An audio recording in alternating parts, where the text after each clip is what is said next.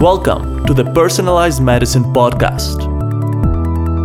This is the place where scientists, clinicians, and entrepreneurs discuss the progress of this rapidly developing field.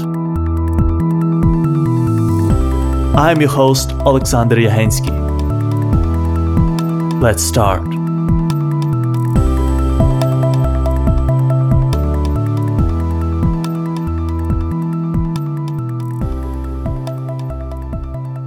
Three, two, one, and we are live. Welcome to the next episode of the Personalized Medicine Podcast. On this episode, we are re entering the topic of genetic data management. My co host, Louisa, has done a great interview on the DNA data privacy with Dr. Rachel Hendricks Stirrup for episode 7. Make sure to check that one. Today, we are approaching this topic from a slightly different entrepreneurial angle.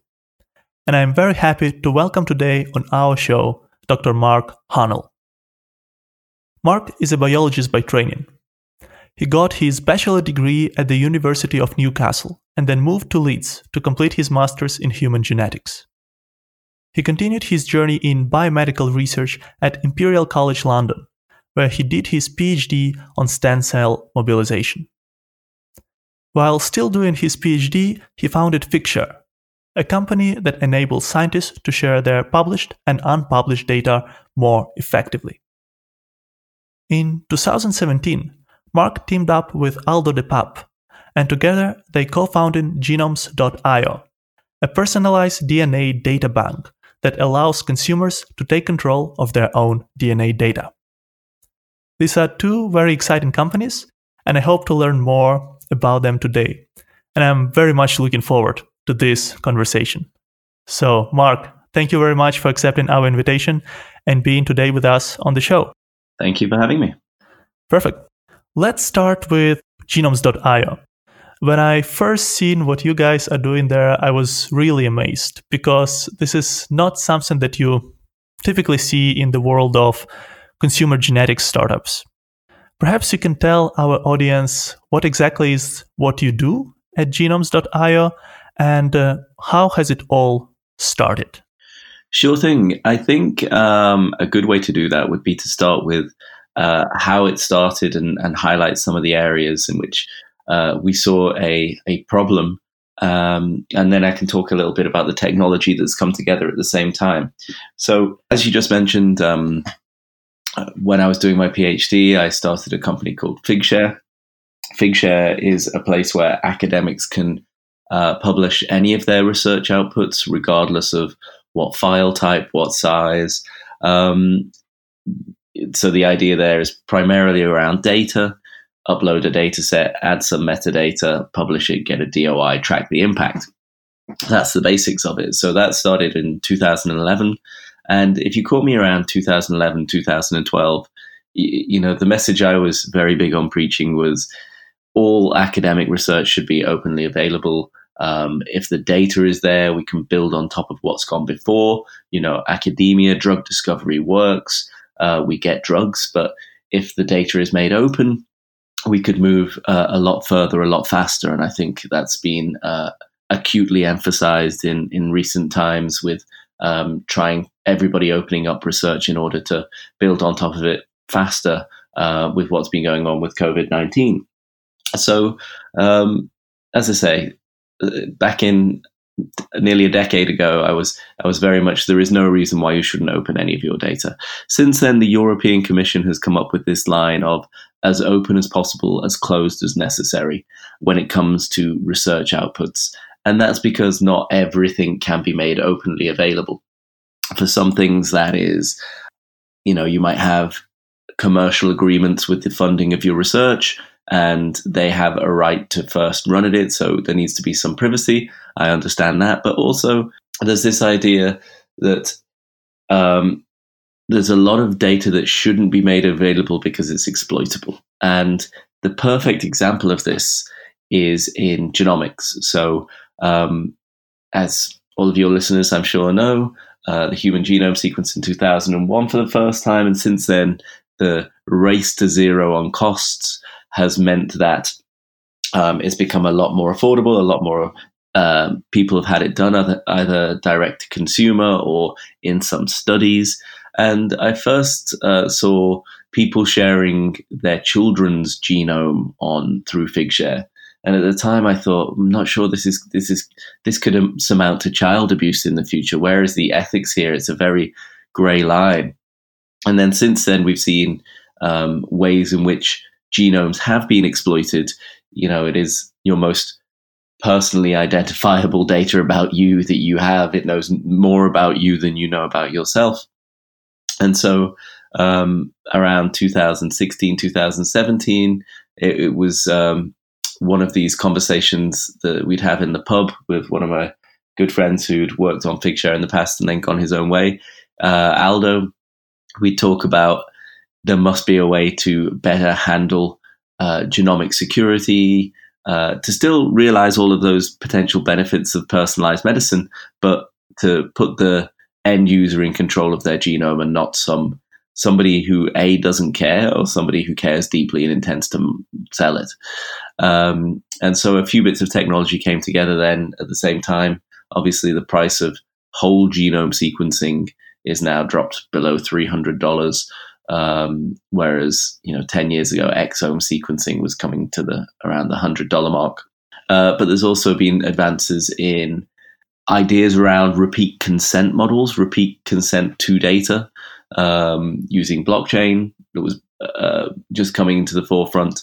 There's a lot of talk around ways in which you can query data in an interesting way. Homomorphic encryption is big on the scene right now, although it still needs some developing out, I'd say. And then um, the ability to secure research data or secure any files in encrypted vaults has been something that's been pioneered by uh, AMD, who we've partnered with. And so Genomes.io is basically uh, secure genomes at the individual scale that allows repeat consent, repeat access to query the data so you still get all of the benefits, but it's controlled by the individual. And so it's a very simple idea on uh, first look, but it has lots of potential in terms of ways in which we query genomes going forward. Understood. Yeah, that sounds really exciting. And the idea that you can and actually need to protect your own genetic data is very important, especially as you mentioned in this age of widespread consumer genetics. So, I would like to ask you a bit about the technology that is behind your platform. How can you ensure that the data of your customers are protected and that they, the customers, are indeed in the control of their own data? Yeah, so the way it works is the um, genome is sequenced. We have an auditable log of the genome sequence where we can work with partners all over the world. So we have signed contract with several genomic sequences. They never find out who you are, and um, the file once generated is uploaded into a DNA vault. So your own personalized vault. So basically, the genome is sequenced and put into this secure, uh, it's is their term of their new bleeding edge technology, which uh, locks up the, the data. And then uh, the workflow that we have allows um, the individual to connect to that vault, but nobody else can connect to that vault. And the way that works is um, using essentially, for those more familiar with blockchain, a um, a blockchain wallet, so a, a private key. So uh, you download an app and you connect it to your vault, and then only you have access to that vault using uh, approvals via your private key, which is usually um, a secure messaging system from your phone. And the, the parallels I like to think of there are people say, well, there's always, you can always get more secure, you can always do more security, and, and we'll keep working uh, to ensure that that is the primary goal. Um, but this this idea of you know when people people lose the keys to their Bitcoin wallet, nobody goes in and gets access to the, that money. You've heard the horror stories because of the security controls that are once you lose your private key, you don't have access to it. So only those with the private key can access it. What it also allows is um, it means that anytime you want to ask a question of your genome, it needs to go via the individual. And this, when you scale it up, gets very interesting because um, we are sequencer agnostic. We are government agnostic. We all we are is a layer of technology, which is where the file lives and how you, you access the files.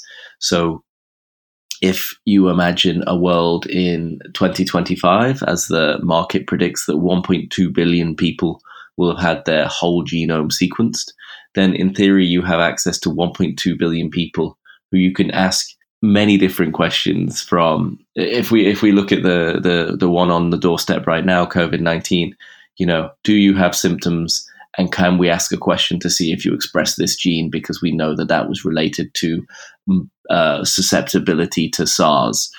Um, so you could ask that question of 1.2 billion people very quickly. Whether they answer the question is another thing, but it's it's a new form of technology that allows you to reach people in a way that hasn't been available in the past. Right, and those numbers are really stunning. What you just mentioned, 1.2 billion um, people who will have their whole genome sequenced by 2025. That's not such a distant future, and we better be prepared for it. So, I also want to ask you what are actually the benefits uh, for your customers to go through your genetic testing? What kind of result, what kind of output can they get already today from those genetic data, and perhaps what can await them in the future?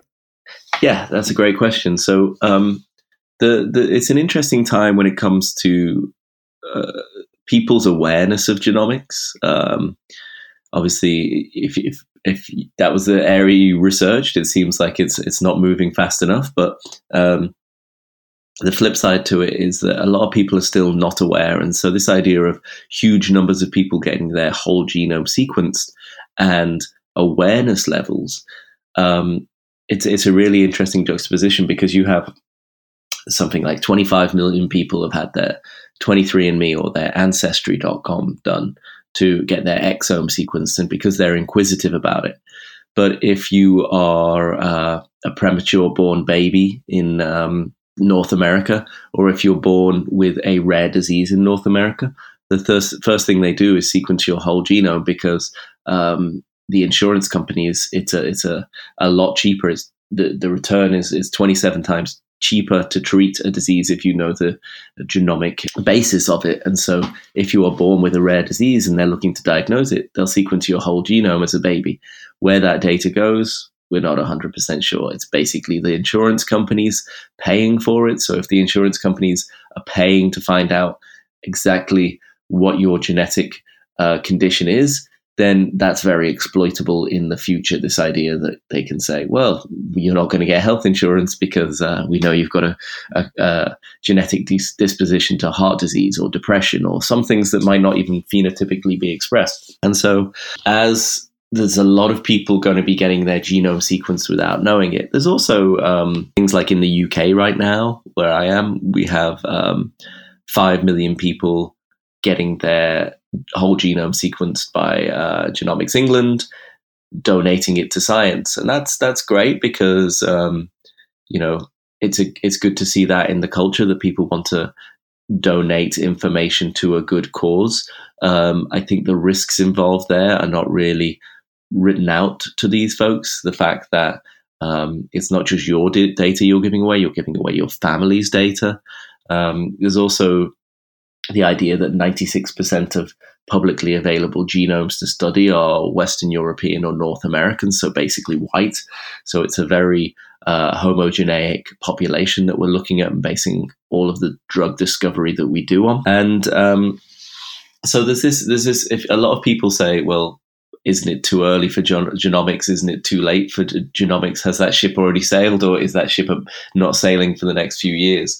And so to come back to your question about where we are right now and what you can get from these uh, workflows with this idea of public interest. I want my genome sequenced. um, and I want to find out information about myself. So on the genomes.io front, the idea that you can do that and you can lock your genome in a vault, of course, uh, uh, as part of that package right off the bat, you get your ancestry and some inheritable characteristics and, and, and markers for disease, which is pretty much what you'd expect with the 23andMe or the Ancestry.com tests that you done that you may have done in the past. The difference being that 23andMe has sold that data to Genentech or GlaxoSmithKline already, uh, and you don't see any of that money. So one of the things we can do is uh, broker your data with big pharma or interested research communities who may want to ask a question of your genome, and in exchange, you get some monetary reward for it. But again, you control the keys. You'd have to authorize it. It would be anonymous. It's not throwing the whole genome out. It's just asking questions of the genome and returning an answer that will not disclose too much so that your um, anonymity is questioned. And then there's there's a lot of stuff that's going on now that would be applicable to making life a lot easier for you going forward. So right now there's um, algorithms that query your genome to say whether you are genomically predisposed to breast cancer. So 75,000 women in North America have had this uh, test done. It's very expensive because the first thing they need to do is sequence your genome. They then either keep the genome and do something you know maybe sell sell the data or or it's it's thrown away and you next time you need a test done you have to spend the high amount of logistics costs and uh, cost to get your genome sequenced. So what we can do is if you already have your genome sequenced we can allow third party queries on top of the um, platform itself. So third party apps almost like an app store on top of your genome where you that company could uh, up their revenue margins, but still um, provide a great service for a less cost for the consumer. And I think thinking further down the line, we already have the way in which genomics plays a role in how fast you process different drugs. Uh, every drug dose you get is the middle of the bell curve. Uh, because that's the average dose that people need, but you might process it very fast. And if it's pain medicine and you process it very fast, you might need to up your dose. And you can ask questions of your genome to find this out. And so in the future, I see uh, folks walking into, uh, you know, if I walked into a doctor's in uh, North America and they wanted to prescribe me a drug, they could. I could ask a question of my genome and see how well I responded to that drug, or vice versa. But that is heading towards the, you know, five years from now. Right, but that's a very exciting and promising future. And uh, what you just mentioned would truly enable personalized medicine because A, patients will be in control of their own data, uh, and uh, then B, will hopefully have more research done to actually link those uh, different genetic variations to uh, specific responses for different to different drugs. Yeah, and um, I would like to go further on one of your last uh, points. So you said that essentially we can simplify data logistics um, with with genomes.io.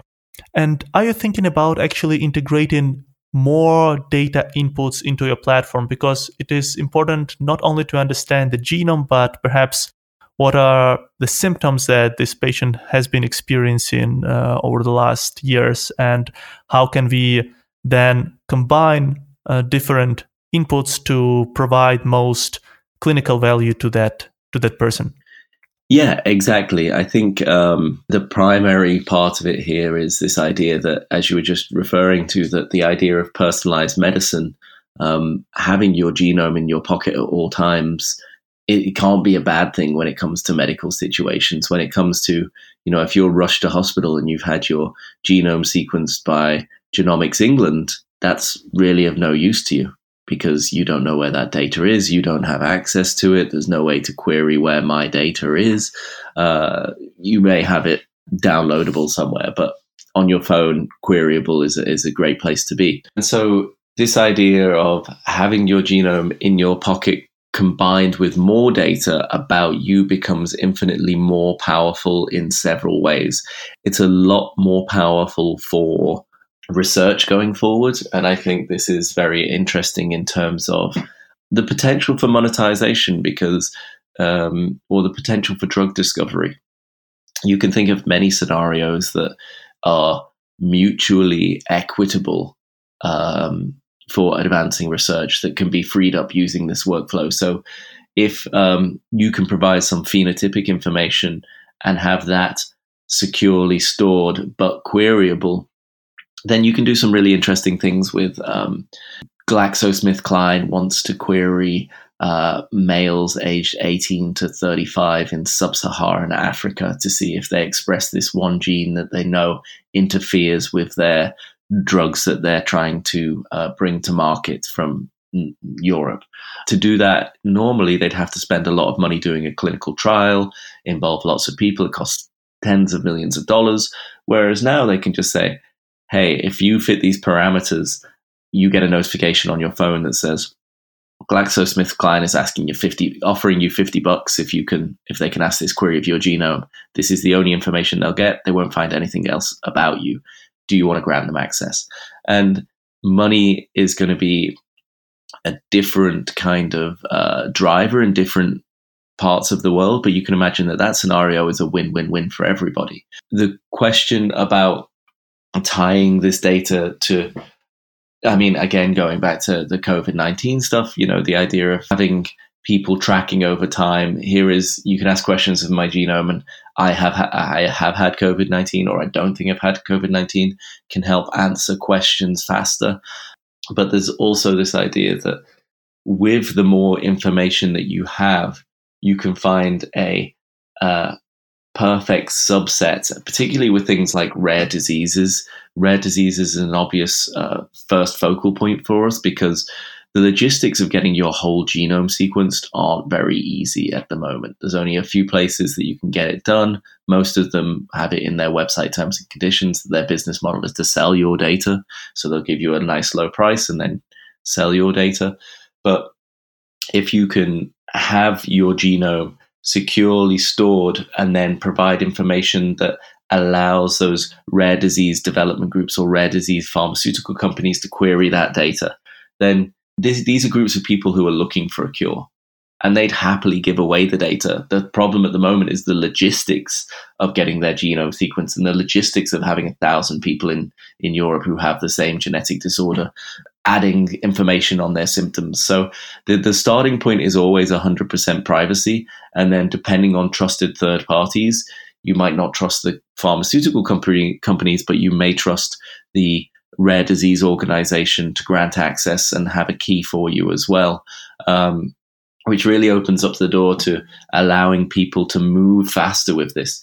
It's got some really nice little, uh, for the academics amongst your listeners, it's got some really nice little tweaks as well, where if you need ethics compliance for publishing a paper, using the uh, blockchain proof of work stuff, you can get to a point where uh, proof of execution stuff, where it says, I ran, I asked 20 people this question of their genome it executed the query, it repl- re- re- returned this data for me without ever giving up their anonymity.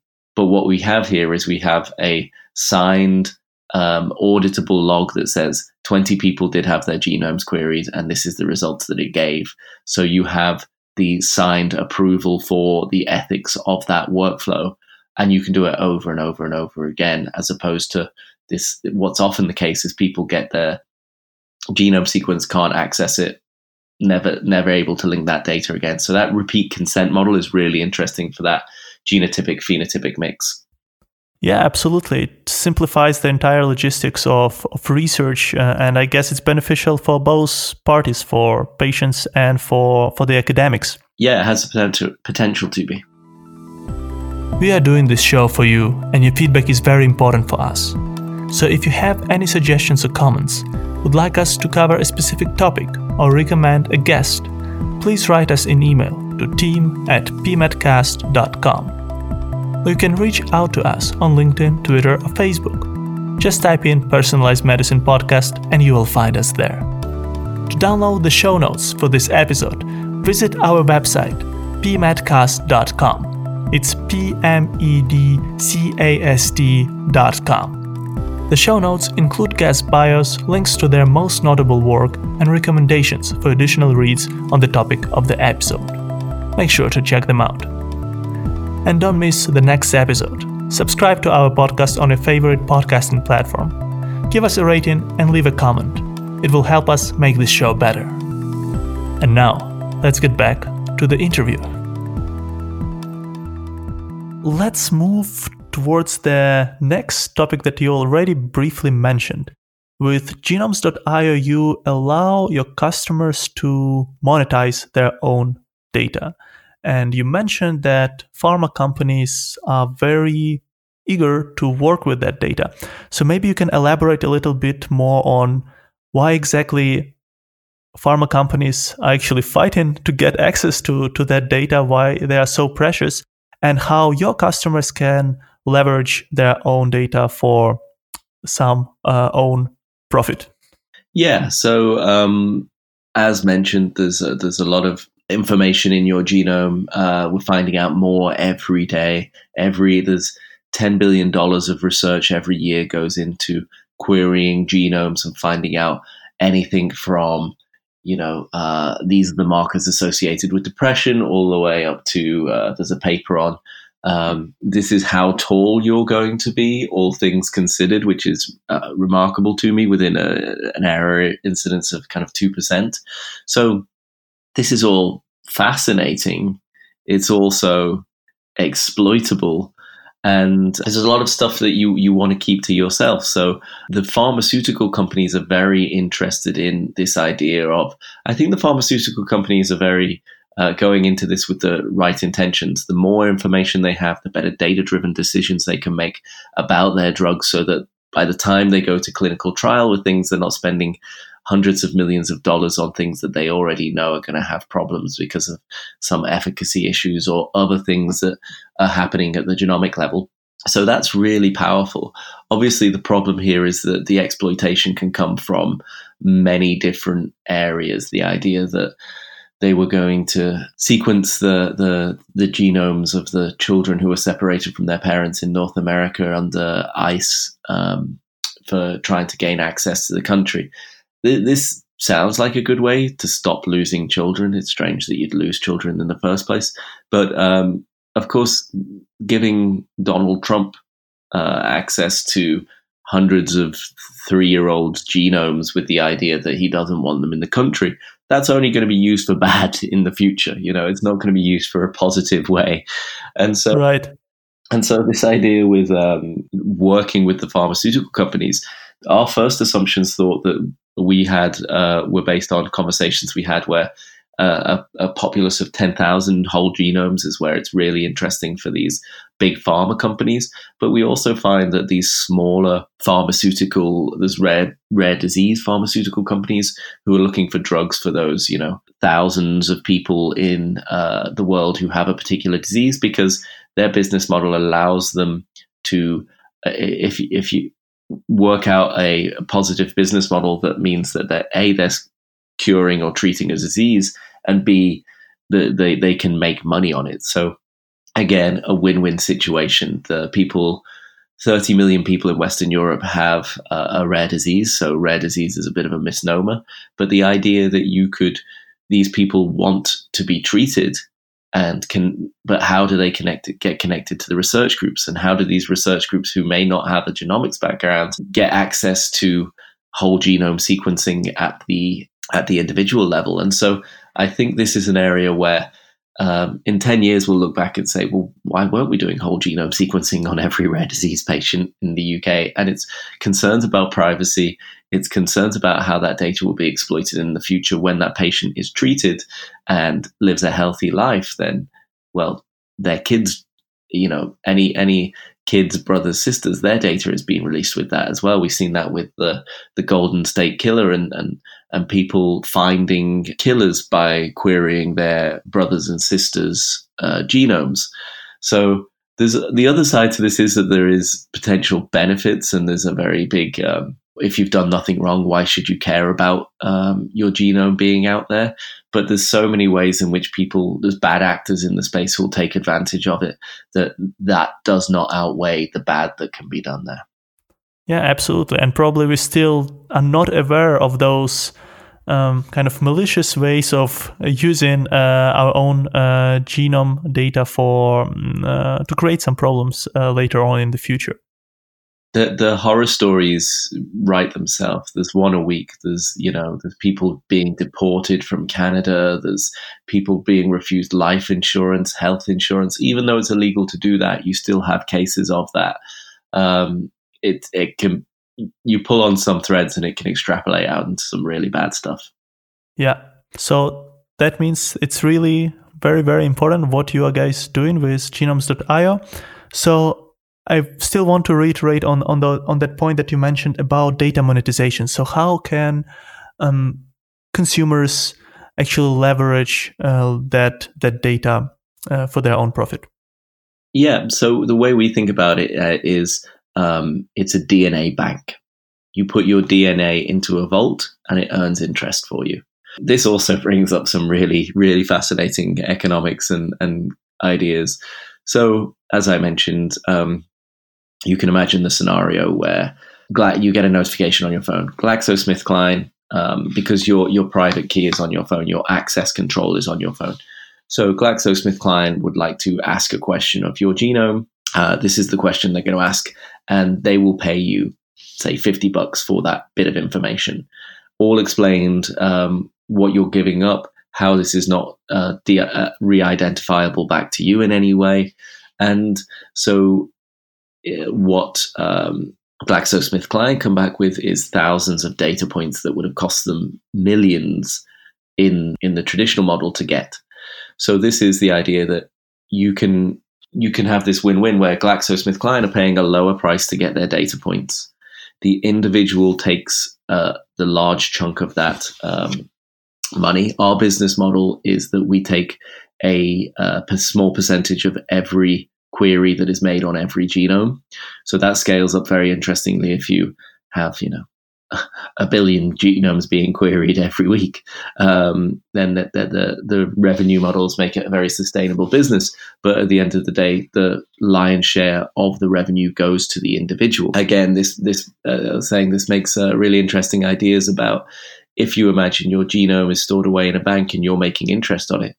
The day you die, you can just pass it on to your kids, and they can continue to make interest on it uh, as as uh, as it continue as the research continues to find more things as it gets more interesting. The idea there as well of of these third third party apps people building algorithms that can tell you more about yourself and you either uh, if, if you're interested to know that you can query your genome and it might cost you 20 cents to run this new report which previously would cost you a lot of money or wouldn't be available through your uh, national health yeah, it's a very interesting concept of thinking about your DNA data as a essentially as a currency. Um, and uh, I guess you guys hit the chord with with that idea. But I also want to ask you how difficult or how easy was it for you to convince uh, investors uh, at the beginning of your journey uh, that this is something that is actually doable and makes a solid business case? it's really interesting to see where the different um, areas of interest were with um, investors, as as you can imagine, um, and some of your listeners, I'm sure, you know, explaining what your research to your parents can often be a, a complicated thing and a, a skill in itself because often the research that you're doing is so complex. You want to um, make it as easily digestible as possible. And and this is the case with um, even life science investors. You know, they they know about certain areas that their focus maybe I don't know proteomics or you know novel drug discovery. And so this idea of genomics is understandable to a level, but it might be quite shallow. So we've we've had to explain what a genome is to folk. We've had to explain uh, the benefits and why why this why genomics has been touted as the the revolution point in personalized medicine. Uh, but once they get past that, there's often things that you know as humans they can find relatable. So people. Um, as I mentioned, who have that one thing that's genetic, you know, my joints lock up, and I'd really like to be able to help provide that information to people because at the moment I'm sat here as an investor and I don't know how I provide information about myself to pharmaceutical companies who can then provide a drug for me so my joints don't lock up. So it was often finding parallels where people knew of something or or understood this concept of genomics as it being affecting themselves or people they knew personally. And once once that was clear in their mind, then it becomes very interesting, and, and people very much buy into the idea of um, where this is going. The idea that genomics sequencing companies are already billion dollar companies, lots of them. Um, also helps with this idea that this genomics isn't going away. It's not a fad. And so if you explain the benefits um, and then where we are right now. As I say, for a lot of folk, it was where are we on the zeitgeist? Is this just is this everybody is going to get their genome sequenced, or is it just going to be a hobby project for people who like their 23andMe? And so, once you people understood the long term benefits of genomic medicine, then uh, highlighting to them the current state of play is really what brought it home. I mean, as I mentioned, the the you can you can have a conversation with a with an investor, and the next day you can read in online that people are going around in in uh, California offering people twenty dollars to swab their cheeks so they can get their genome sequenced and sell it to data companies. There's literally horror stories every day, and uh, so that's very powerful in getting that message across. Yeah, th- that's really nice to hear. And I'm very glad that you guys found some great investors to back you up on this very important mission. I think it is also a very good transition to the last question I would like to ask you. And uh, this is the question about the future. So I would like to take an outlook with you into the next 10 years and ask what are the three developments that you would like to see in the world of consumer genetics? Yeah, perfect. So I think there's there's lots of things that can happen. The the three that are standing out for me is uh, the idea that everybody is going to have their genome in their pocket. That's the, the the world change when that happens.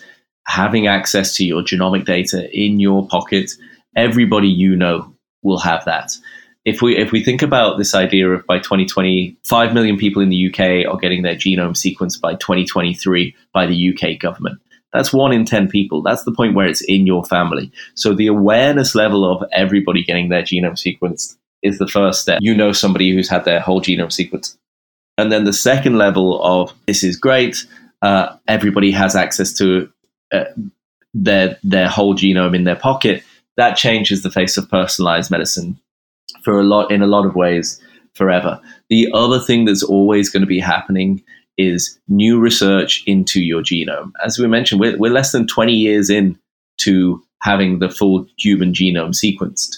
And so we're always finding out more. Again, there's a new discovery every week in, in uh, Nature Genetics or something saying that these markers are identifying um, certain conditions. So we're going to learn more about ourselves and while it's also always fun to learn about, um, you know, your ancestry, uh, where where that might be interesting, the stories that tells, the most important breakthrough so far with this uh, direct to consumer genomics for me was being able to I, identify that I was a carrier for a disease because that has direct implications in in the way in which I, I plan my life going forward. Um, and then I think the final thing is um, by locking down the data at point zero.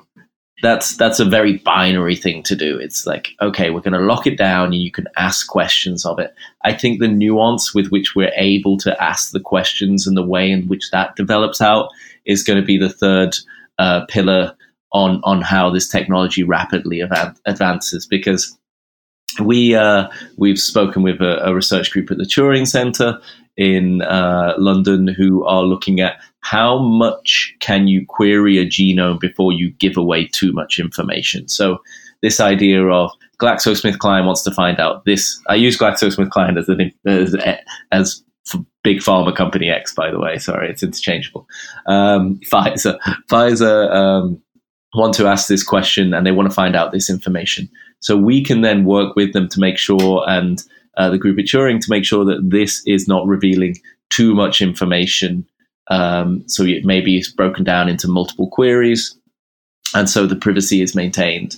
I think the next level of that is uh, using things like homomorphic encryption, which is being developed um, at a at a fast rate, but it's still just on the brink of being um, really interesting to the space. But the idea of doing much broader genomic studies using new encrypted ways of querying data is where I think we'll be able to um, move at a very fast rate, and there is no blockers in the way of advancing research whilst also taking care of that number one thing, which is maintenance of uh, the individual privacy so they're not exploited. And those that are most risk of being exploited um, are not exploited, all at the same time, making some money for themselves in the process should they wish to do so. Perfect. So the future looks very exciting and I also believe very realistic. Uh, it's these are all very attainable goals. So, Mark, before I let you go, can you let our audience know where can they find you online if they want to reach out? Yeah, um, you can find us online at genomes.io. It's not the most imaginative name, uh, but you can find us on Twitter, Facebook, Instagram. Uh, the handle we go by is at genomes.io. Perfect. Mark, thank you so much for taking our time and talking to me today. It was a fantastic, fantastic conversation that we had. Thanks a lot. Appreciate it. Thank you so much for being with us today on the Personalized Medicine podcast. If you like this show and know someone who would enjoy it too, please share this podcast with them. And don't miss the next episode yourself. Subscribe to the Personalized Medicine podcast on your favorite podcasting app. You can find us on Apple Podcasts, Spotify, Pocket Casts, Stitcher, iHeartRadio, and many, many more. Please rate us there and leave a comment. That helps us to grow and deliver the best experience to you. To access the show notes for this episode, visit our website, pmedcast.com. It's p m e d c a s t.com. And engage with us on social media, where we regularly share the news and exciting content on personalized medicine. You can find us on Twitter, LinkedIn, and Facebook just by typing in Personalized Medicine Podcast. Or use our handle, PMedCast. And if you have any feedback or would like to suggest a guest for the show, write us an email to team at pmedcast.com. Have a great day, and until next time.